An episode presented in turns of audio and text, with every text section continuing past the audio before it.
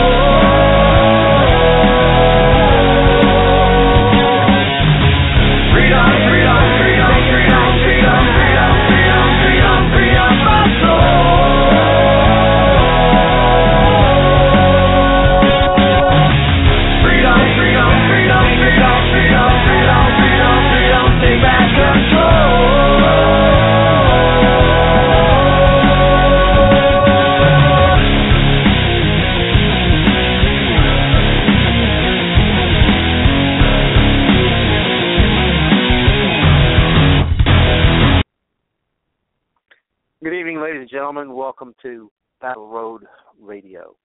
I want to thank everyone for listening tonight. Uh, all of the folks that are listening live, and then all the folks that are going to be listening in the archives over the next uh, weeks, months, years, stuff like that. Uh, I want to remind folks that that we have uh, that we have bitten the bullet and we have uh, uh, monetized the show. So we are hoping to get uh, some revenue cash from the listeners. And here's how it works. Uh, whenever you go to the show and you go to the show page, uh, I'm going to uh, to click on it right now so I can see how it looks. It may look different to me because I'm because I'm looking at it from like a dashboard, but I don't think that it does. Okay. Uh, whenever you're on this page, and see, and you're listening to the show, then I'm waiting for it to load. Uh, there should be some uh, some ads. Hold on, I'm getting getting the feedback from it. There we go. There's be there should be some ads from different uh, uh, advertisers on the page, and uh, what the uh, what the folks at Blog Talk are hoping that you do is that you click on those advertisements and just take a look at them. Okay? That's all you have to do. You don't have to buy anything. All you have to do is click on it and then uh, and let the page load up. Hold on just a minute. Here we go. And uh,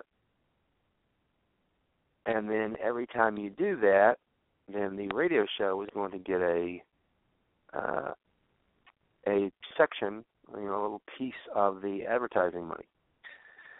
Make sure that while you're uh, while you're watching this, uh, listening to the show, that you just take a few minutes and click on those ads, uh, and make sure that uh, make sure that you're uh, you know clicking on them every now and then so that uh, you're taking a look at the ads and maybe you want to buy something. I don't know. Maybe you want to buy something that they're uh, that they are selling. But uh, and maybe you don't. I don't know. Uh, can you hear the Sam? Can you hear me? Either uh, either break in and let me know, or or somebody. I can hear you just fine, Scout.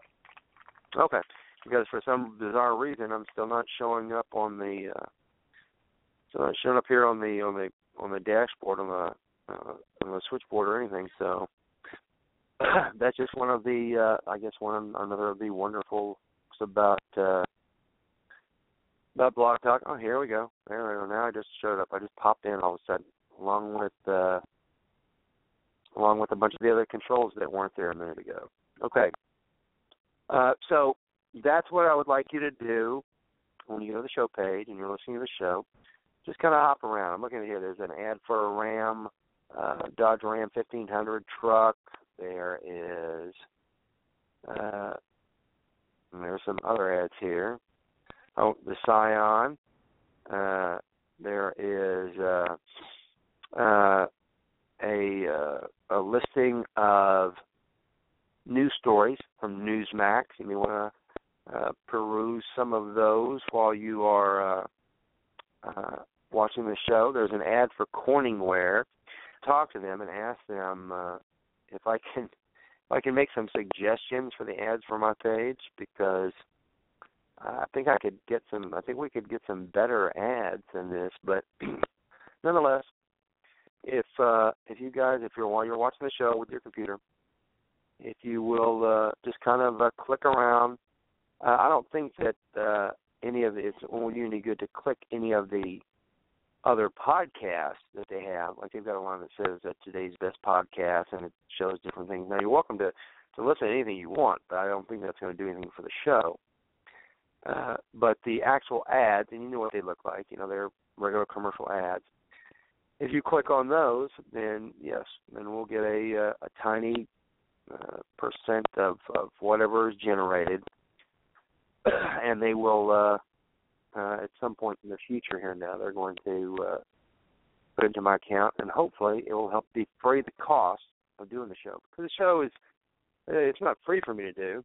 Uh, I have to pay a pretty decent amount uh, every month to uh, to get on the air and uh, and talk to you guys. And I hope that the the information and stuff that we're putting out is worthwhile. okay, now I see something else. Here's a uh, another ad for Stormfall: Age of War. Uh, it must be some kind of video game, I guess. They've got uh, they've got this uh, uh, this uh, medieval scantily clad woman in uh, in her armor, which is not protecting a whole lot of her, and uh, and then a uh, you know an evil dude. So uh, I don't know what that is, but if you guys will uh, just take a few minutes and click around, like I said, it will help the show. Okay, I'll let you know that uh, that we have that uh, Battle Road has uh, several upcoming uh, courses. Uh, the first that I'd like to let you know about is the uh, in the the world as we know it uh, zombie destruction run and gun biathlon. and that's just a uh, a very long title for ba- biathlon. And uh, what it is is a four and a half mile looping trail with eight shooting stations, and then in between the shooting stations are obstacles, uh, which you'll have to negotiate. And not, none of the obstacles are designed to break you. They are simply designed to uh, to help you test your gear, which is the whole point of the event in the first place. Uh, I've told you guys before that the reason that we that we began this uh, this event is because for many years now, you know, I've had I've been in, uh, involved with the shooting community and with the prepping community, and and I get folks all the time saying, look, you know, I just got this, or I got this piece of gear, or this backpack, or or these mag carriers, or stuff like this, and they're, you know, they I think that they're they're probably really going to work great. And uh, I'll ask them, I said, well, have you, you know, have you have you loaded yourself up? Have you put everything on and you know and tried to move around in it? And uh and a lot of times the answer is no. And they say, well, you know, I but it's like it's top of the line gear and I, I usually reply that I'm I'm sure that it is. I'm sure that the gear is great. I'm sure it's probably you know very uh, sturdy, very trustworthy gear. But is it right for you? Uh, and do you uh, do you know the right way to wear it uh, in order to access the magazines and still get to your pistol, or in order to uh, to set it up the right way so that you can say you're wearing a mag carrier and a, your pistol and a backpack. You got it set up in the right way so that you can dump the backpack on, on uh, and still have the mag carrier set up right, or or, or however. and the problem is, is that normally uh, most ranges they don't want you to get all suited up and go to the range. Uh, you, you're to freak out some of the other patrons, or uh, they're going to call Homeland Security on you, something like that. And they certainly don't want you to move around in it. You know, they want you to stand in the box, fire one round every uh, five or six seconds, and uh, and don't move around. Don't don't get in any other positions. Just stand there and this really isn't uh, the, the best way to figure out if your gear is working for you or not, uh, because in real life you you have to move around. Uh, in real life, you've got to get on the ground. You've got to climb over a fence. You've got to uh, uh, crawl under a vehicle, or you, you may be shooting uh, uh, you know, 30 rounds in in 10 seconds. Uh, and this is all stuff that that, like I said, most ranges don't want you to do. And we want to give you a chance to do it. We want you to put all your gear on. We want you to uh, try walking a uh, it's called a run gun, but you don't have to run. Uh, you can just walk, walk at a good clip, you know. so you get some benefits from it, but uh, you're going to uh, walk four and a half miles, which is not that far, and during that four and a half mile walk, you're going to engage in eight different shooting scenarios. So, uh, and you'll need to carry everything on you that you're going to need for the whole thing. You're not going to. There's, I guess you could drag a cart with you, but I don't know how you're going to get the cart over the uh, over the 12 foot wall or anything like that, or or through the uh, underground trench, or I'm just not sure. So, anyway, the uh, this is how you'll find out if your gear works and if it's working for you. So, and this is uh, April 11th. Uh, it's right about, and it's going to uh, start at 7 a.m. We'll get you guys there, get you all ready. We'll have a briefing at uh, at 8 o'clock, and then we'll start sending the runners out. We'll send runners out uh, like every uh, between every three and five minutes. That way, you're not bogged up. You're not uh, like stacked up at places. If we can prevent that, and uh, you'll just go at a you know leisurely pace. You'll climb over walls. You'll climb underground. You'll go under barbed wire. You'll go over fences. Uh, you'll walk across uh, narrow uh, handrailless bridges, uh, things like that. And like I said, it's all just designed to uh, either test your gear, get your heart rate up before you uh, start shooting, and we want you to see how your shooting skills, stamina, and your gear all really need to uh, all really need to work together in order for you to be successful. And there's a big difference in walking uh, 25 feet from your car to the range and shooting and walking uh, two, three, four miles and shooting. Uh, there really is, and you'll find that out, uh, and you'll find out the reasons for it while you're here.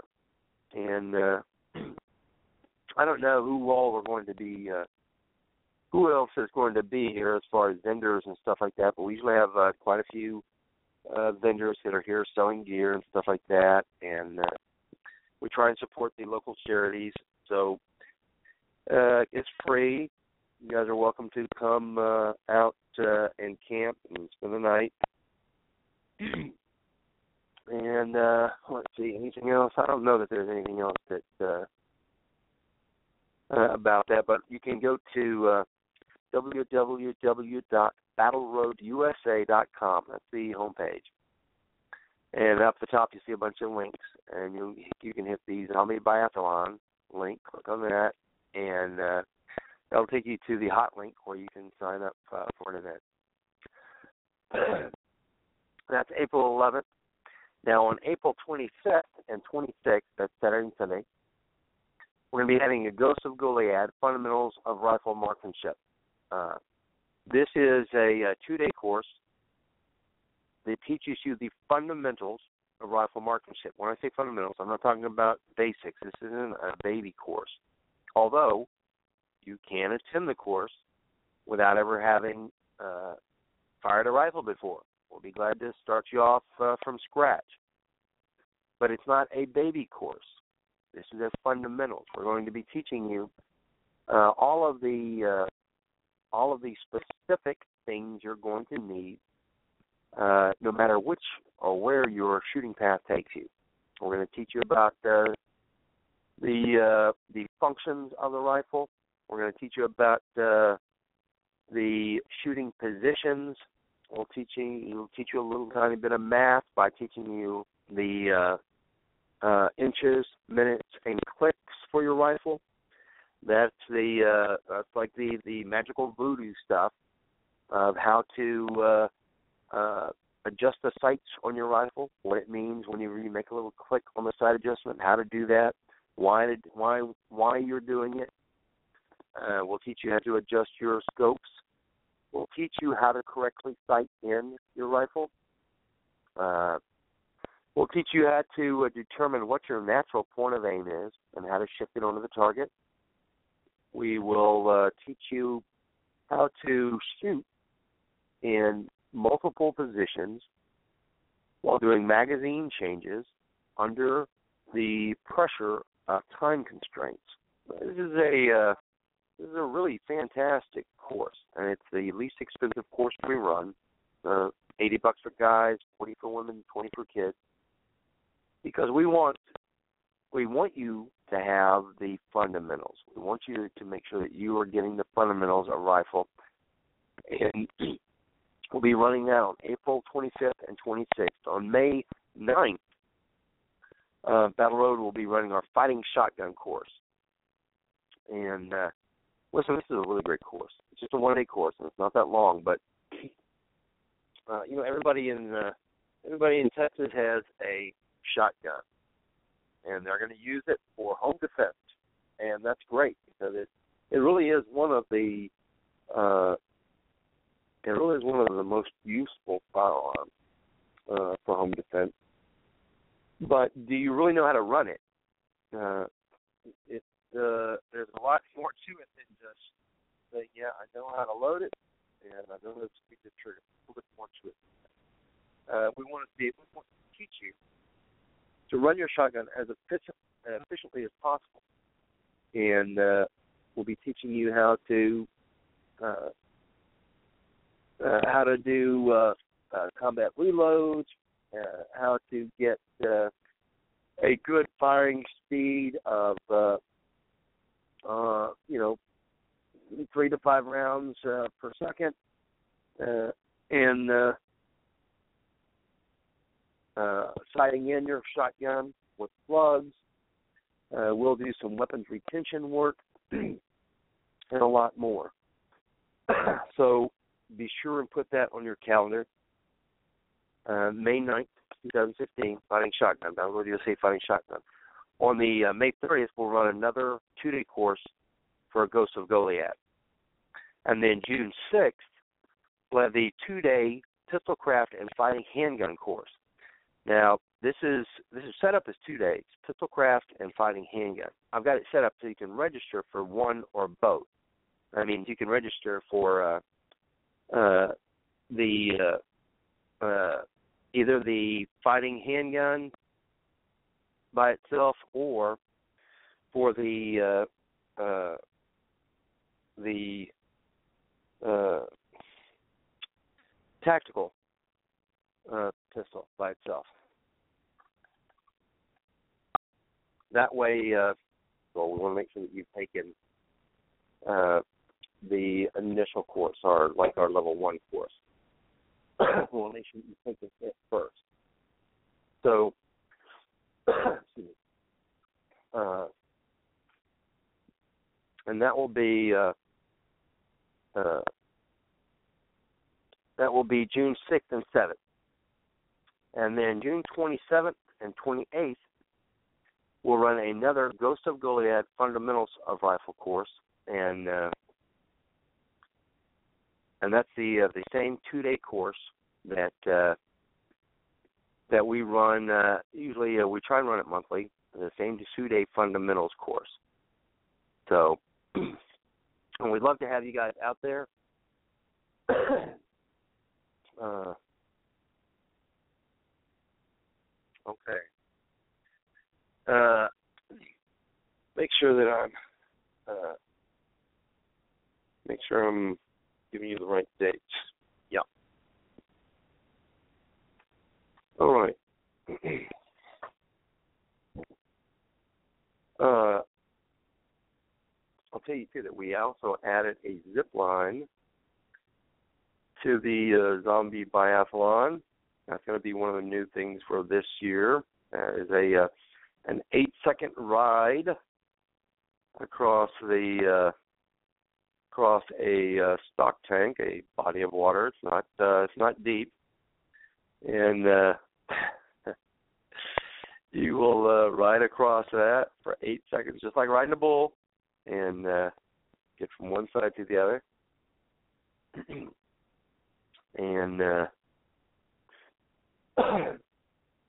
all right, uh, that I think is going to be very interesting for folks. I'm still a little bit. Uh, uh, I'm excited about it. I'm. Uh, I'm hoping everything's going to work fine with it, and uh, I mean, I'm sure everything's going to work fine as far as the uh, uh, the obstacle being safe and uh, navigable. Uh, it is. I've tried it over and over. It's great. I'm just always uh, amazed at the different ways that people can uh, can goof things up for better, for want of a better way. All right. Uh, let's see. We've got uh, we've got somebody else on the line here. There's a five eight zero number. Uh, are you talking to them, Sam? Yeah, he must be.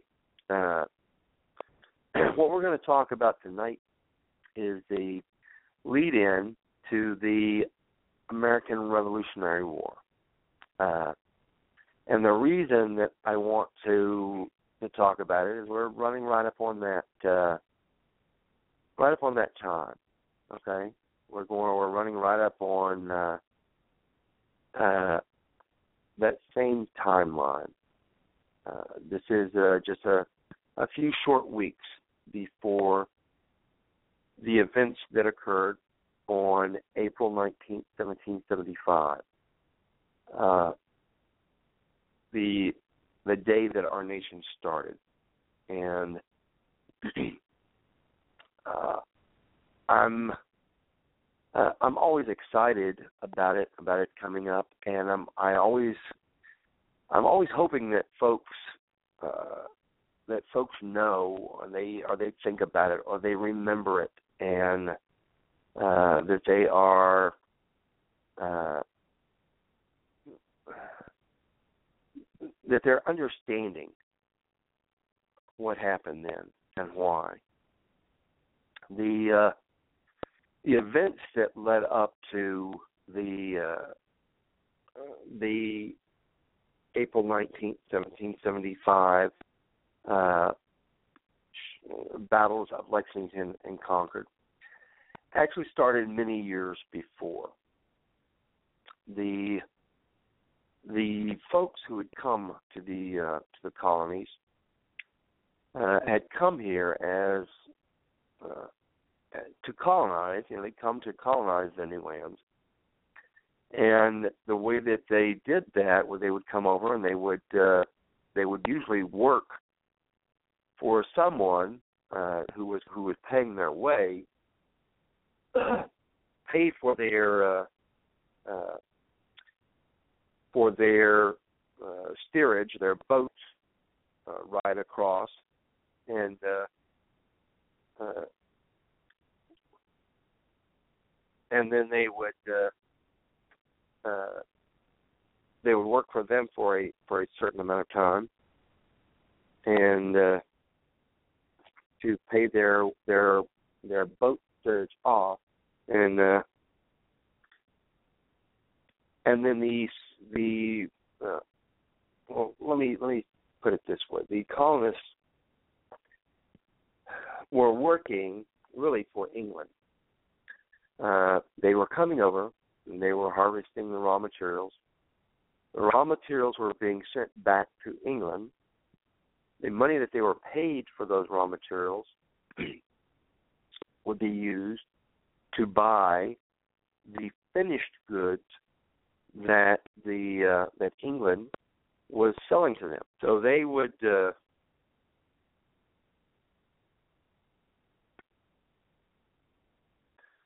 so they were uh, they were basically establishing consumers. You know, they they were uh, getting folks over in the in the new world, getting them to harvest uh, things, timber and uh, uh, furs and things like that, and and then sending them back to England, and then England was sending them the finished product, the things that uh, that the uh, that the colonists needed there. They weren't. Uh, they were discouraged from uh, having any actual uh, uh, any factories that made stuff, and they were discouraged from uh, uh, and prohibited from buying from other uh, countries. Know, there would be high taxes that would be put out on the uh, on the goods, and then the uh, uh, they would they would charge them. You know, they would like I said, it would be highly taxed, and uh, and they would discourage them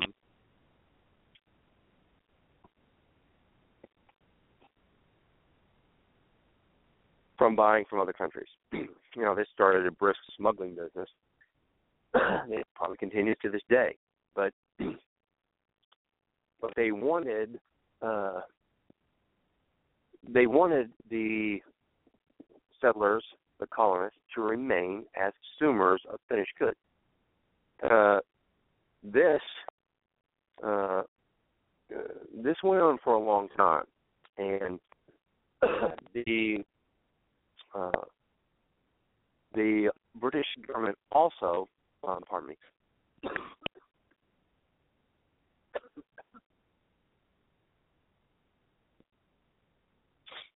the British government colonists to move very far inland.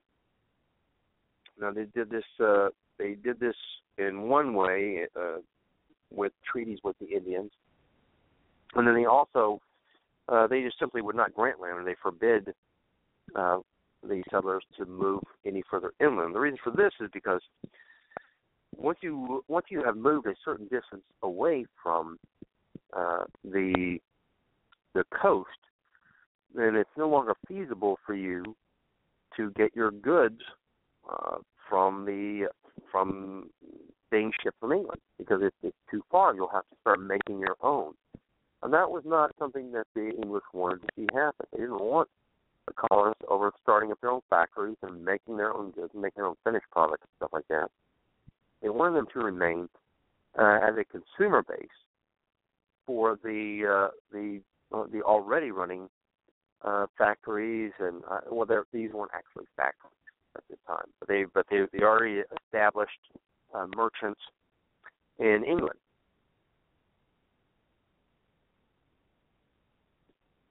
One of the main examples was the India Tea Company. At the time, everyone in England was drinking tea. I mean, and then everyone in, in America was drinking tea as well.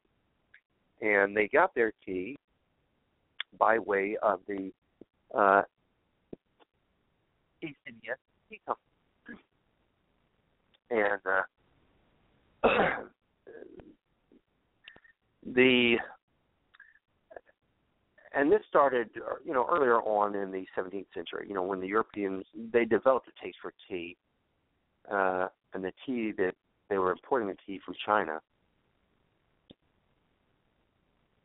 uh and uh and distributing it uh to the colonies now uh parliament gave the east india tea company a monopoly on the importation uh, of tea uh, around 1698.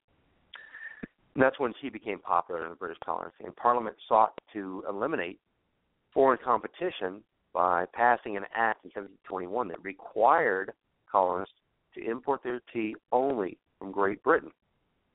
They they established an act. They enacted an act that that the colonists had to buy the tea from East India. Uh, and the East India Company did not export tea to the colonies. By law, the company was required to sell its tea wholesale at auctions in England, and then there the British firms bought the tea and exported it to the colonies, where they resold it to the merchants there in Boston and uh, Philadelphia, Charleston, New York. Now, until 16, uh, 1767, the East India Company they paid a uh, like an ad valorem tax of about 25% on the tea that they were uh, that is imported into Great Britain. Now, Parliament uh, uh, eventually laid additional taxes on the tea sold for consumption in Britain. These high taxes, combined with the fact that the tea imported into Holland was not taxed by the Dutch government, meant that Britons and the uh, British Americans could buy smuggled Dutch tea at uh, at much much cheaper prices, right? Because the uh, tea that uh, uh, that was bought in Holland, since it had no additional taxes and stuff on it, they would load it up on ships, bring it to the colonies, sell it, and uh, and make a uh, a large profit. And the of course the buyers didn't have to pay nearly as much. Now the biggest market for this uh, bootleg tea was in England. Uh, by the 1760s, the East India Company was losing uh, approximately 400,000 pounds a year to smugglers just in Great Britain. But the Dutch tea was also smuggled into uh, America, into British America, in, in vast quantities. So in 1767, in order to help the East India Company compete with the smuggled Dutch tea, Parliament passed the Indemnity Act. Now, this lowered the tax on tea consumed in Great Britain and gave the East India Tea Company uh, uh, a refund on the 25% duty on the tea that was re-exported to the colonies. To help offset the loss of the government revenue, Parliament also passed the Townshend Revenue Act of 1767, which levied new taxes, including one on tea, in the colonies. So instead of solving the smuggling problem, uh, the Townshend duties actually renewed a controversy about Parliament's right to tax the colonies. And here's why because as British citizens, they had much. Uh, the citizens in England and the citizens in uh, the Americas, British citizens have the right uh, to be represented by members of Parliament, and that is the way that the taxes were set. Right? You would be taxed, but uh, in addition to being taxed, you would also have uh, a representative uh, in England who would be representing you, and uh, that made it uh, that made it fair. However, there's a problem. The colonists did not get representatives. Only the uh, citizens in England did. Now, uh, there was a controversy that began uh, between Great Britain and the colonies uh, in the 1760s when Parliament sought for the first time to impose a, an actually a direct tax on the colonies for the purpose of raising raising revenues. Now, some colonists uh, uh, in the colonies, uh, and these some of the colonists were known as Whigs, they objected to the next to the new tax program, program arguing that it, it was a violation of the British Constitution, which it, it really was. Britons and British Americans agreed that according to the Constitution, the British subjects could not be taxed without the consent of their elected representatives. In Great Britain, that meant that the taxes could only be leveled by Parliament. The colonists, however, did not elect members of Parliament. So the American Whigs argued that the colonies could not be taxed by Parliament. Since they didn't have, since they didn't elect anybody to Parliament, and then that that body had no legal right to tax him. According to the Whigs, the, the colonists could only be taxed by their own colonial assemblies.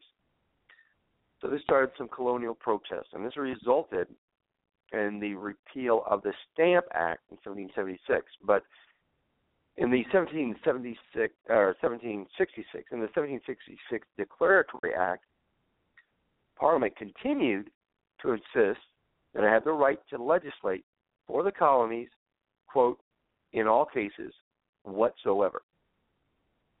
So this became a very sore spot uh, in the Americas because the colonists did not feel that just because they had left England and were were colonizing a new English territory that they that they should lose their right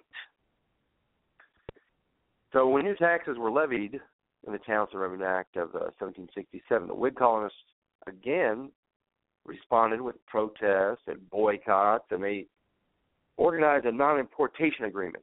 And uh, a lot of the colonists pledged to abstain from drinking British tea, uh, with activists in New England promoting alternatives such as domestic Labrador tea.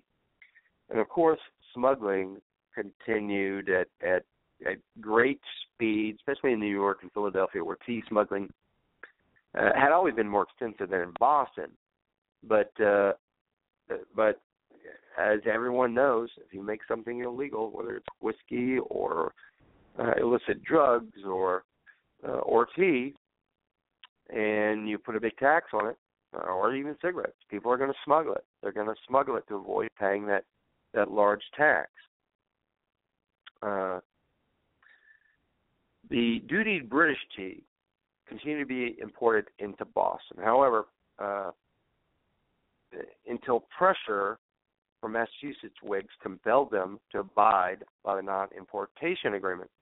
Now, Parliament finally uh, took notice to the protests, and they responded by repealing the Townshend taxes in 1770, except for the tea duty, which uh, Prime Minister Lord North kept to assert the right of taxing the American.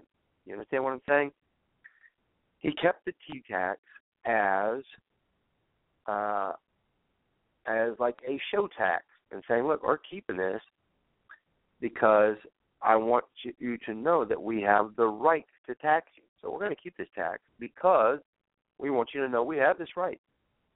Now, the partial repeal of taxes was enough. It was enough to, to bring an end to the non-importation movement uh, by the end of October in 1770.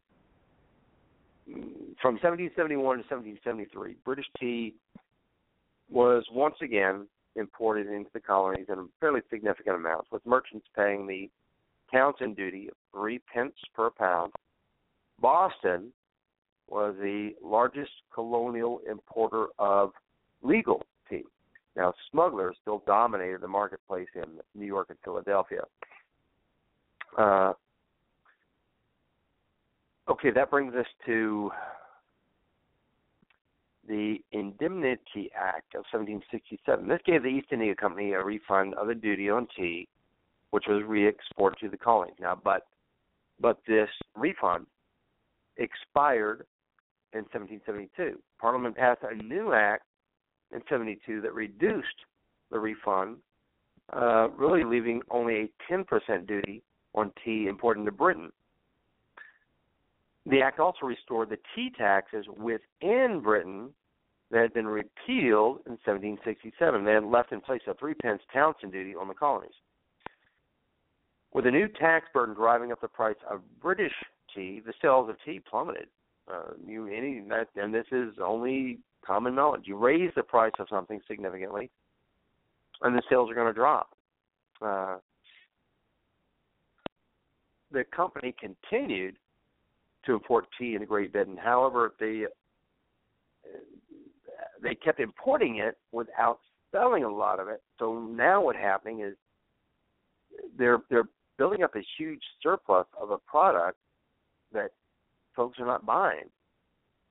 Uh, for for this and other reasons, by the end of 1772, the East India Company, which is one of Britain's most important commercial institutions, a very large company, uh, they were in a serious financial crisis.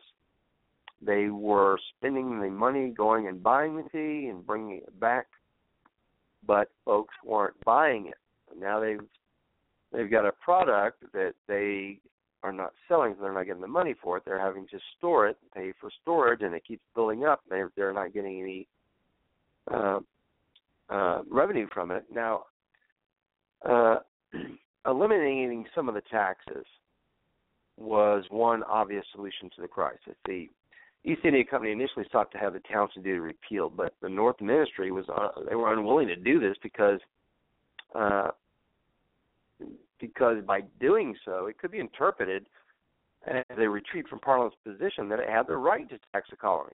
Uh, and they were like bulldogs on this. They didn't want to give up the idea that they had the right to tax the colonies. And more importantly, the tax collected from the Townshend duty were used to pay the salaries of some of the colonial governors and judges. This was, in fact, the purpose of the Townshend tax. Now, previously, the officials had been paid by the colonial assembly, but Parliament now paid their salaries to keep them dependent on the British government rather than allowing them to be accountable to the colonists. You understand what how this goes? Originally, the officials, the uh, tax collectors, had been paid by the colonial assemblies, right? That means they do a good job and they do what they're supposed to do. They collect the taxes from the colonies and then they get paid by the colonial assemblies, which was uh, the like the uh, the the de facto government there in the colonies, uh, the local government, the local low level governments, and uh, so they were uh, directly accountable to the colonial assemblies. That now Parliament is paying their salaries. This means, in order for them to get their paychecks, they need to be doing what the government wants them to do rather than what the colonists wanted them to do. And uh, and quite a few times those two things weren't uh, they weren't compatible. Now another possible solution for reducing the growing mound or mountain of tea in the East India Company warehouses was to sell it cheaply in Europe. And they they did investigate this possibility, but they determined that the tea would simply be whipped back around and smuggled back into Great Britain where it would undersell the the original tax product, right? Because no matter where you would sell it in Brit in uh, in uh, Europe, they're just going to turn around, run it back to the coast, uh, sail it across the English Channel, and uh, put ashore anywhere on uh, on 500 different landing points, offload that tea, and sell it at uh, smugglers' rates. And and that still meant that nobody was going to buy the product that was taxed higher. So what did that leave? That leave that only really left the American colonies, if a way could be found to make it cheaper than the smuggled Dutch tea that they were getting. So the North Ministry decided, uh, okay, here's a solution. We're going to create the Tea Act, which uh, which was actually run by King George uh, in May of 1773. This act restored the East India Company's full refund on the duty for importing tea into Britain. It also permitted the company for the first time to export tea to the colonies on its own accord. I mean, they didn't have to bring it into British colonies; they would take it. They could take it directly to the colonies and sell it there.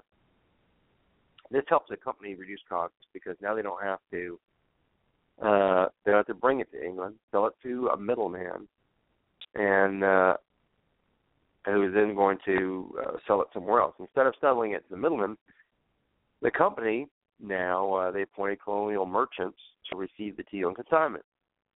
The consignees would then turn around and sell the tea for their commission. So in uh, July of 1773, tea consignees were selected in New York, Philadelphia, Boston, and Charleston. Now, the Tea Act retained the three pence Townshend duty on tea imported to the colony. There's still that, that little tiny three pence uh, duty. And some member, members of the parliament wanted to eliminate even this tax, arguing, arguing that there's there's no reason to provoke another colonial controversy. But the uh, the Chancellor of the Exchequer, William Dowdeswell, uh, warned Lord North that the Americans would not accept the tea if the Townshend duty remained. But North did not want to give up their revenue from the Townshend Act, primarily because it was used to pay the salaries of the colonial officials, maintaining the right of taxing the Americans. So that was also a secondary concern. According to the historian Benjamin uh, Labaree, the stubborn Lord North had unwittingly hammered a nail in the coffin of the old British Empire. So even with the Townshend duty in effect, the Tea Act would allow the East India Company to sell tea more cheaply than they had before, undercutting the prices offered by the smugglers. but also undercutting the colonial tea importers who paid the taxes and they didn't receive any refunds. So in 1772, legally imported bohea, the most common variety of tea, sold for about three shillings, uh, about uh, three shillings per pound. After the Tea Act, colonial consignees would be able to sell it for two shillings per pound, just under the smuggler's price of two shillings and one penny per pound. Realizing that the payment of the Townshend duty was politically sensitive, the company hoped to conceal the tax by making arrangements to have it paid either in London once the tea was landed in the colonies, or uh, have the consignees quietly pay the duties after the tea was sold. And the effort to hide the tax from the colonists was was unsuccessful uh, at best because because everybody knew what was going on. Uh,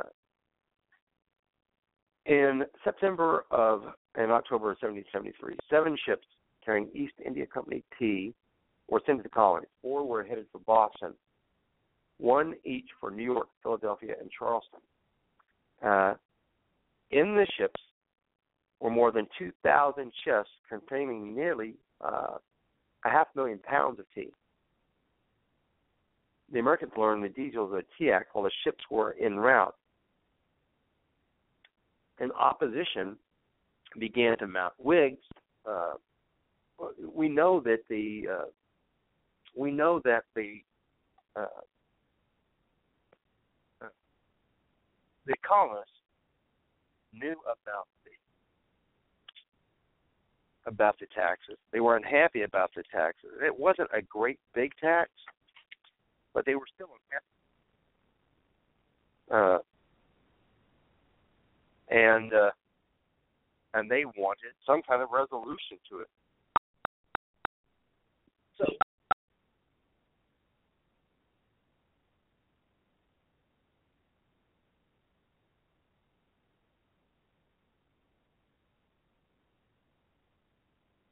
Stand by one, folks. We'll try to get Scout back on the line here.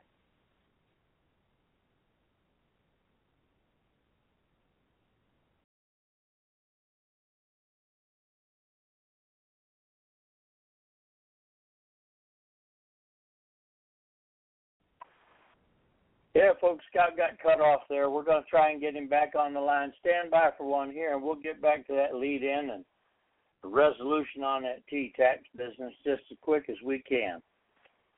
So stand by.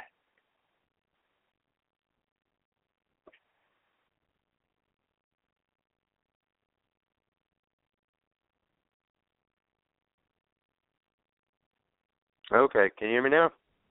Now we got you back on, Scout. I don't know what happened. I guess it. uh Where did where did where did you lose me at? What was I? Where did what was I talking we about? lost you we at lost? uh, searching for resolution of the tea tax problem. Okay. So did I? Did you hear me talking about the uh, Sons of Liberty? No, you're Well, just getting anyway. into that. Anyway, the Whigs, uh, they began calling themselves the Sons of Liberty, and they began uh, a campaign to raise the awareness and uh, and to uh, about the about the and they were what they were trying to do is the same thing that they had done back in 1765 during the Stamp Act crisis. Back then, there was a tax on stamps. Now, for you to get anything done, it's not like today uh, where you can call somebody or or drive something over somewhere or, or anything else. Everything had to be done by posting it. If you wanted any type of business done, everything had to be posted uh, either to another colony, to back to to England. So there was a stamp tax. It means if you wanted to send something somewhere, you were going to have to pay a little bit extra for it. And this this upset the colonists the same way that the, that they tea the tea tax did because you're getting taxed without the ability to to say, hey, I don't think this is fair, or I think this is fair, or anything else. You're just going to get taxed. And what they began doing is uh, is uh, bullying and threatening the uh, during the Stamp Act crisis until they quit their jobs. So nobody would become a stamp distributor, and that meant that no stamps were being sold. And they finally said, "Look, this isn't working," and they repealed the Stamp Act. They were hoping to do the same thing with the Tea Act that they did with the with the Stamp Act. So this protest ended up culminating, which culminated with the Boston Tea Party. It wasn't a dispute about high taxes. Uh, like I said earlier, the price of the illegally imported tea actually got reduced by the Tea Act. The protesters were were really more concerned with a lot of other issues, and what I was saying was that, that everybody has heard the uh, has heard the phrase "no taxation without representation," and that's what we're that's what we teach the kids and stuff like that. Along with the question of the the extent of Parliament's authority to to actually to tax in the colonies, or what authority they had at all in the colonies. Uh, Adams, Samuel Adams, considered the British tea monopoly uh, to be to actually be a, a tax, because if you can't buy teas from somewhere else, then what you have is, is a de facto tax. And now to raise the same representation issue, whether or not a tax was applied to it, because it, it's a monopoly. They're forcing you to buy something that they're making money on. Now, some regard the purpose of the tax program uh, to make the leading officials independent of colonial influence as a dangerous infringement on the colonial rights. Now, this was really this was especially true in Massachusetts. That was the only colony where the Townshend program had, had really run its full course. Had really been implemented. the uh, the merchants there in Boston, uh, including a lot of them that were smugglers, really played a, very significant role in the, in the protests that were, had begun there. Because the Tea Act made legally imported tea cheaper, right?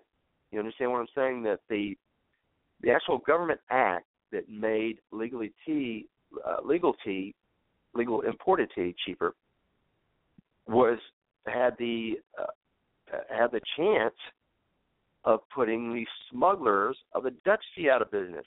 They got the price so low that now the the guys that were smuggling the Dutch tea uh, were not going to be able to compete with the with the East India with the with the legitimately imported tea. So, uh, and another concern for the merchants was that the Tea Act gave the East India Company a complete monopoly on the tea trade.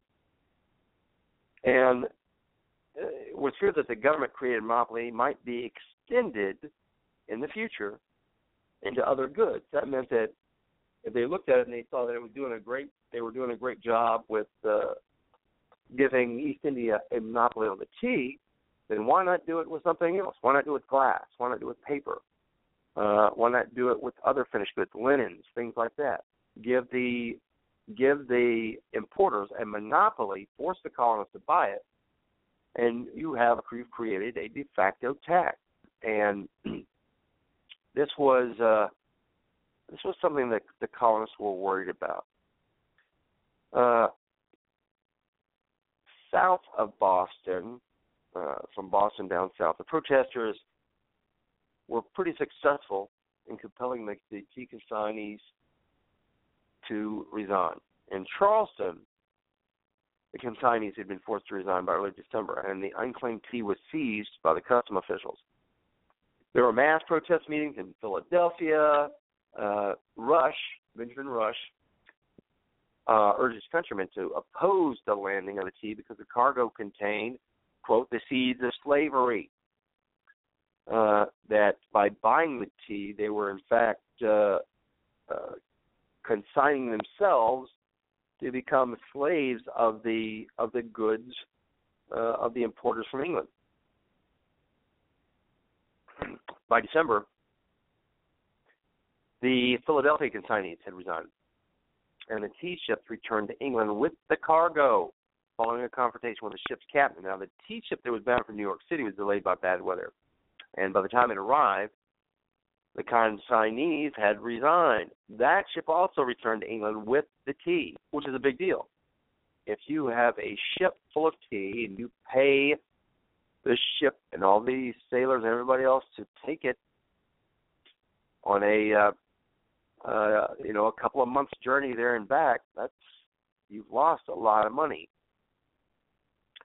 Now, in every colony except Massachusetts, protesters were able to force the tea consignees to resign or return the tea to England. In Boston, however, Governor Hutchinson was determined to hold his ground, convinced the, the, the tea consignees, uh, two of whom were actually his sons, not to back down. So when the tea ship Dartmouth arrived in Boston Harbor uh, in late November, the Whig leader Samuel Adams called for a mass meeting to be held at the uh, uh, Faneuil Hall on the on November 29th, and it was a huge meeting. Thousands of people attended this meeting, uh, so many that they actually had to move the meeting from the hall uh, over to the larger Old South Meeting House, which is a much larger building. The British law required the Dartmouth to unload and pay the duties within 20 days, or customs officials could confiscate the cargo. Now, at the meeting, they passed a, a resolution that was introduced by uh, Samuel Adams based on a on kind of a similar set of resolutions uh, that were uh, promulgated earlier in Philadelphia. They urged the captain of the Dartmouth to send the ship back without paying the import duty. Meanwhile, the meeting assigned 25 men to watch the ship and prevent the tea, uh, including there were a number of chests from the uh, Davis and Newman and Company of London from being unloaded. Governor Hutchinson refused to allow the Dartmouth to leave without paying the duty. Now, during this time, two more tea ships, the Eleanor and the Beaver, arrived in Boston Harbor. Uh, there was another tea ship that was headed for Boston, the William, but they encountered a storm and the ship was destroyed before it could reach Boston. On December 16th, the last day of the Dartmouth deadline, about 7,000 people had gathered around the Old South Meeting House. And after they got a report that Governor Hutchinson had again refused to let the ships leave, Adams announced that this meeting can do nothing further to save the country. According to uh, uh, to the story handed down there, Adams' statement was a prearranged signal for the Tea Party to begin. However, the, the the claim that that what he said was an actual signal. There, there's no really rec- no real records of it from that time period. The the claim that what he said, this meeting can do nothing further to save the country, uh, didn't. It never. It was never written down. It never appeared in print uh, until a until nearly a hundred years after the event. So there's a little bit of of question on whether that actually happened or not, or if it's simply uh, it's simply part of the, the the myths of the early colony. Now, in a biography of Adams, written by his great grandson, who apparently uh, misinterpreted the advice uh, of the or the uh, uh, the story. Now, according to eyewitness accounts, people didn't leave the meeting until uh, uh, 10 or 15 minutes after Adams' alleged signal. So, and in fact, Adams tried to stop the people from leaving because the meeting wasn't it wasn't over yet. while while Adams was trying to like regain control of the meeting, I told you that that first uh,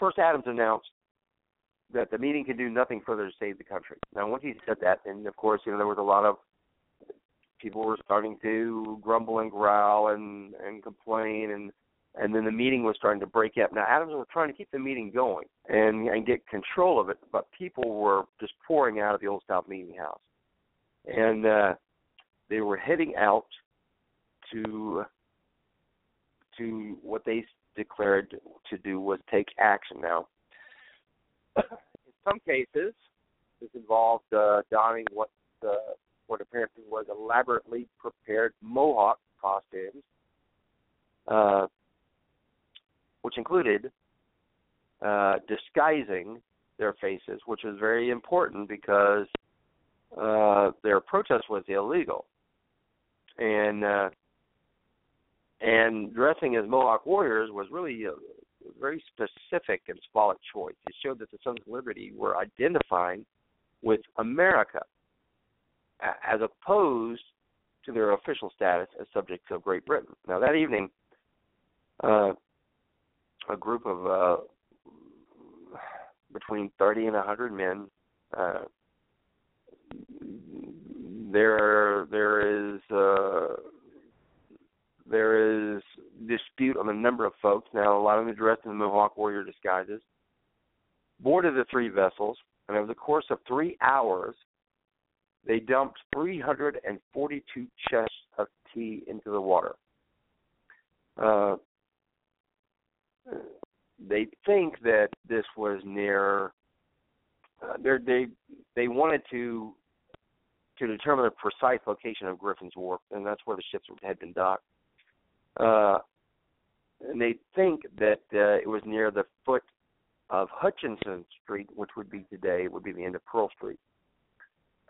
Now, whether or not uh, whether or not Adams helped plan the Boston Tea Party is, is disputed, but he did immediately work to publicize and defend it. He argued that the Tea Party was not the act of a lawless mob, but was actually a principled, organized protest and the only remaining option the people had to defend their constitutional rights. And you understand why he's doing this, why he's saying this, right? Because if it's seen as a uh, as the act of a lawless mob, then then certainly somebody needs a spanking.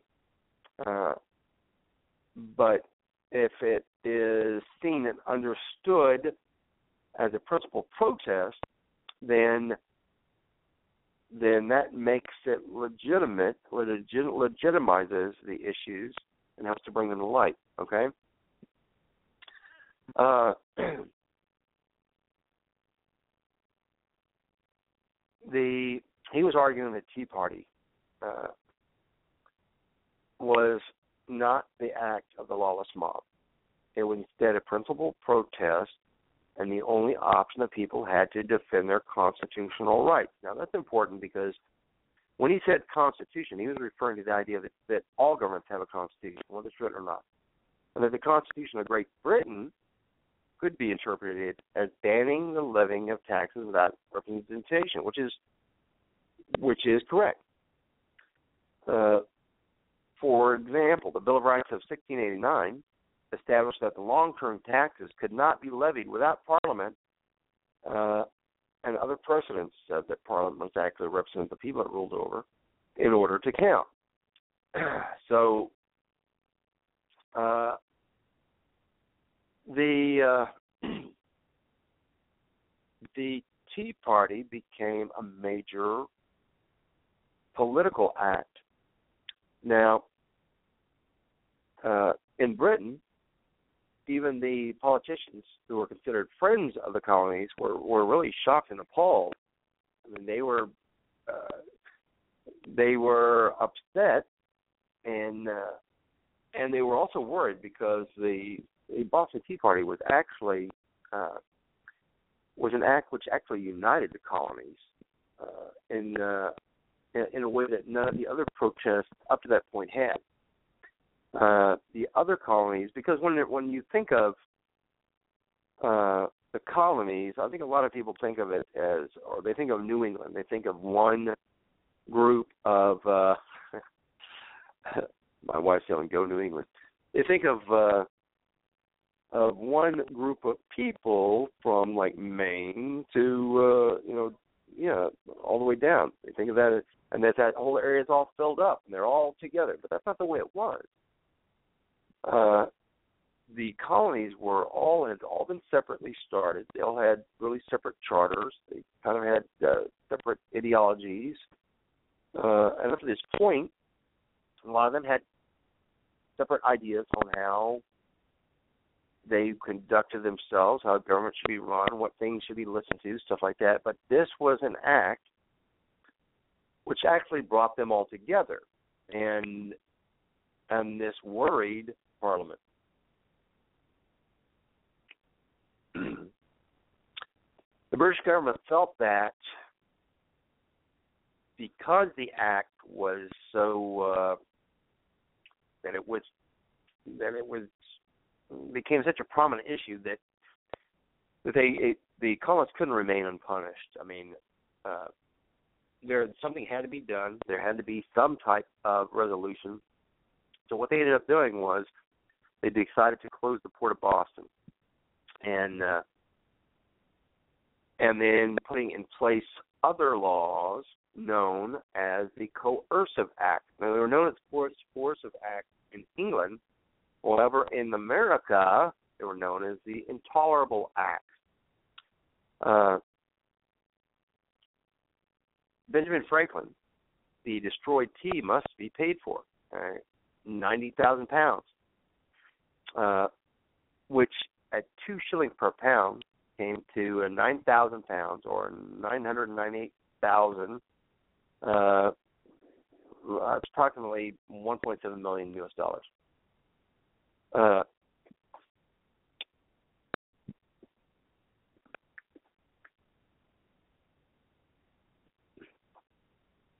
hold on just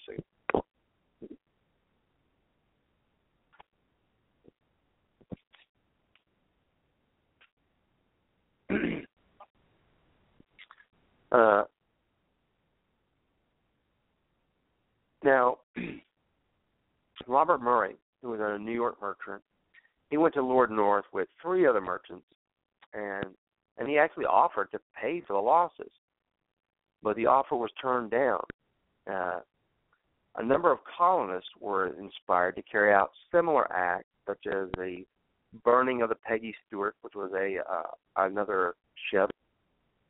The Boston Tea Party eventually proved to be one of the many reactions that led to the American Revolutionary War. Uh, in his December 17, 1773 entry in his diary, Adams wrote, John Adams, well, last night three cargoes of Bohea tea were emptied into the sea. This morning, a man of war sails. This is the most magnificent movement of all. There is a dignity, a majesty, a sublimity in this last effort of the patriot that I greatly admire. The people should never rise without doing something to be remembered, something notable and striking. The destruction of the tea is so bold, so daring, so firm, intrepid, and inflexible, and it must have so important a consequence and so lasting that I can't but consider it an epoch in history. There was a repeat performance on March 7, 1774, but it was a, it was much less destructive. Now, in February 1775, Britain passed the conciliatory resolution, which ended taxation for any colony that satisfactorily provided for the imperial defense and the upkeep of imperial officers. Tax on tea was repealed with the uh, Taxation of Colonies Act of 1778, uh, part of another parliamentary attempt at conciliation that ended up failing. So, so what do we have from this? John Adams and many other Americans considered tea drinking to be uh, unpatriotic after the Boston Tea Party, and tea drinking in America declined after, uh, up to and after the revolution, resulting in a lasting American preference for coffee. That's why that's why people drink tea in England and we drink coffee in America. The the drinking of tea was considered unpatriotic. Now, uh, according to Alfred Young, who's a, a noted historian, the term Boston Tea Party really didn't appear in print until after 1834. Now, before that time, the event was usually referred to as the destruction of the tea, That's what it was called. The Destruction of the Tea. Uh, according to Young, uh, American writers were for many years apparently reluctant to celebrate the destruction of property. So the event was really normally ignored in history of the American Revolution. They didn't want to talk about it. They didn't want to. They didn't want to revel in it. But after the 1830s, this kind of began to change, uh, and uh, they they ended up calling it the Boston Tea Party. uh, American activists now, uh, from a variety of different political viewpoints, have invoked the Tea Party as a symbol of protest. Back in 1973, on the 200th anniversary of the Tea Party, there was a mass meeting at Faneuil Hall calling for the impeachment of uh, President Nixon. And they protested oil companies and the oil crisis. Afterwards, protesters boarded a replica ship that's in Boston Harbor. Harbor. They hanged Nixon in effigy and dumped several empty oil drums into the harbor. uh, in 1998, two conservative congressmen put the uh, federal tax code into a chest marked T. They pushed it into the harbor. uh, so the Tea Party is still uh, it's still there with us, and uh, it was one of the uh, it was one of the one of the events, and, and we're gonna we'll tie this uh, we'll tie this in uh, better this coming this next Thursday. We're gonna tie this in with uh, the rest of the events that ended up uh, uh,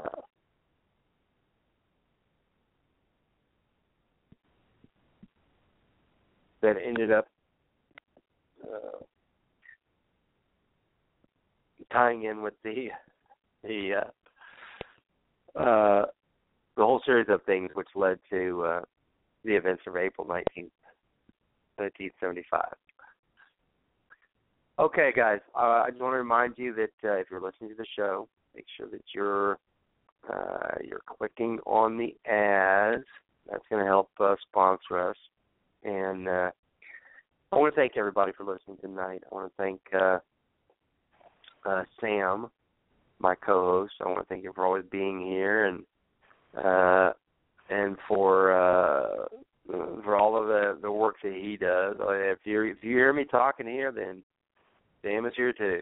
So Sam, thank you, brother, and uh, we'll see you guys uh, next Thursday. And let me tell you this too: we're going to move it to 7:30 because uh, with my work, I'm having a real hard time making uh, the hour drive back from uh, uh, from work where I get off to here in time to begin the show at seven. So I think we're going to start at 7:30 from now on.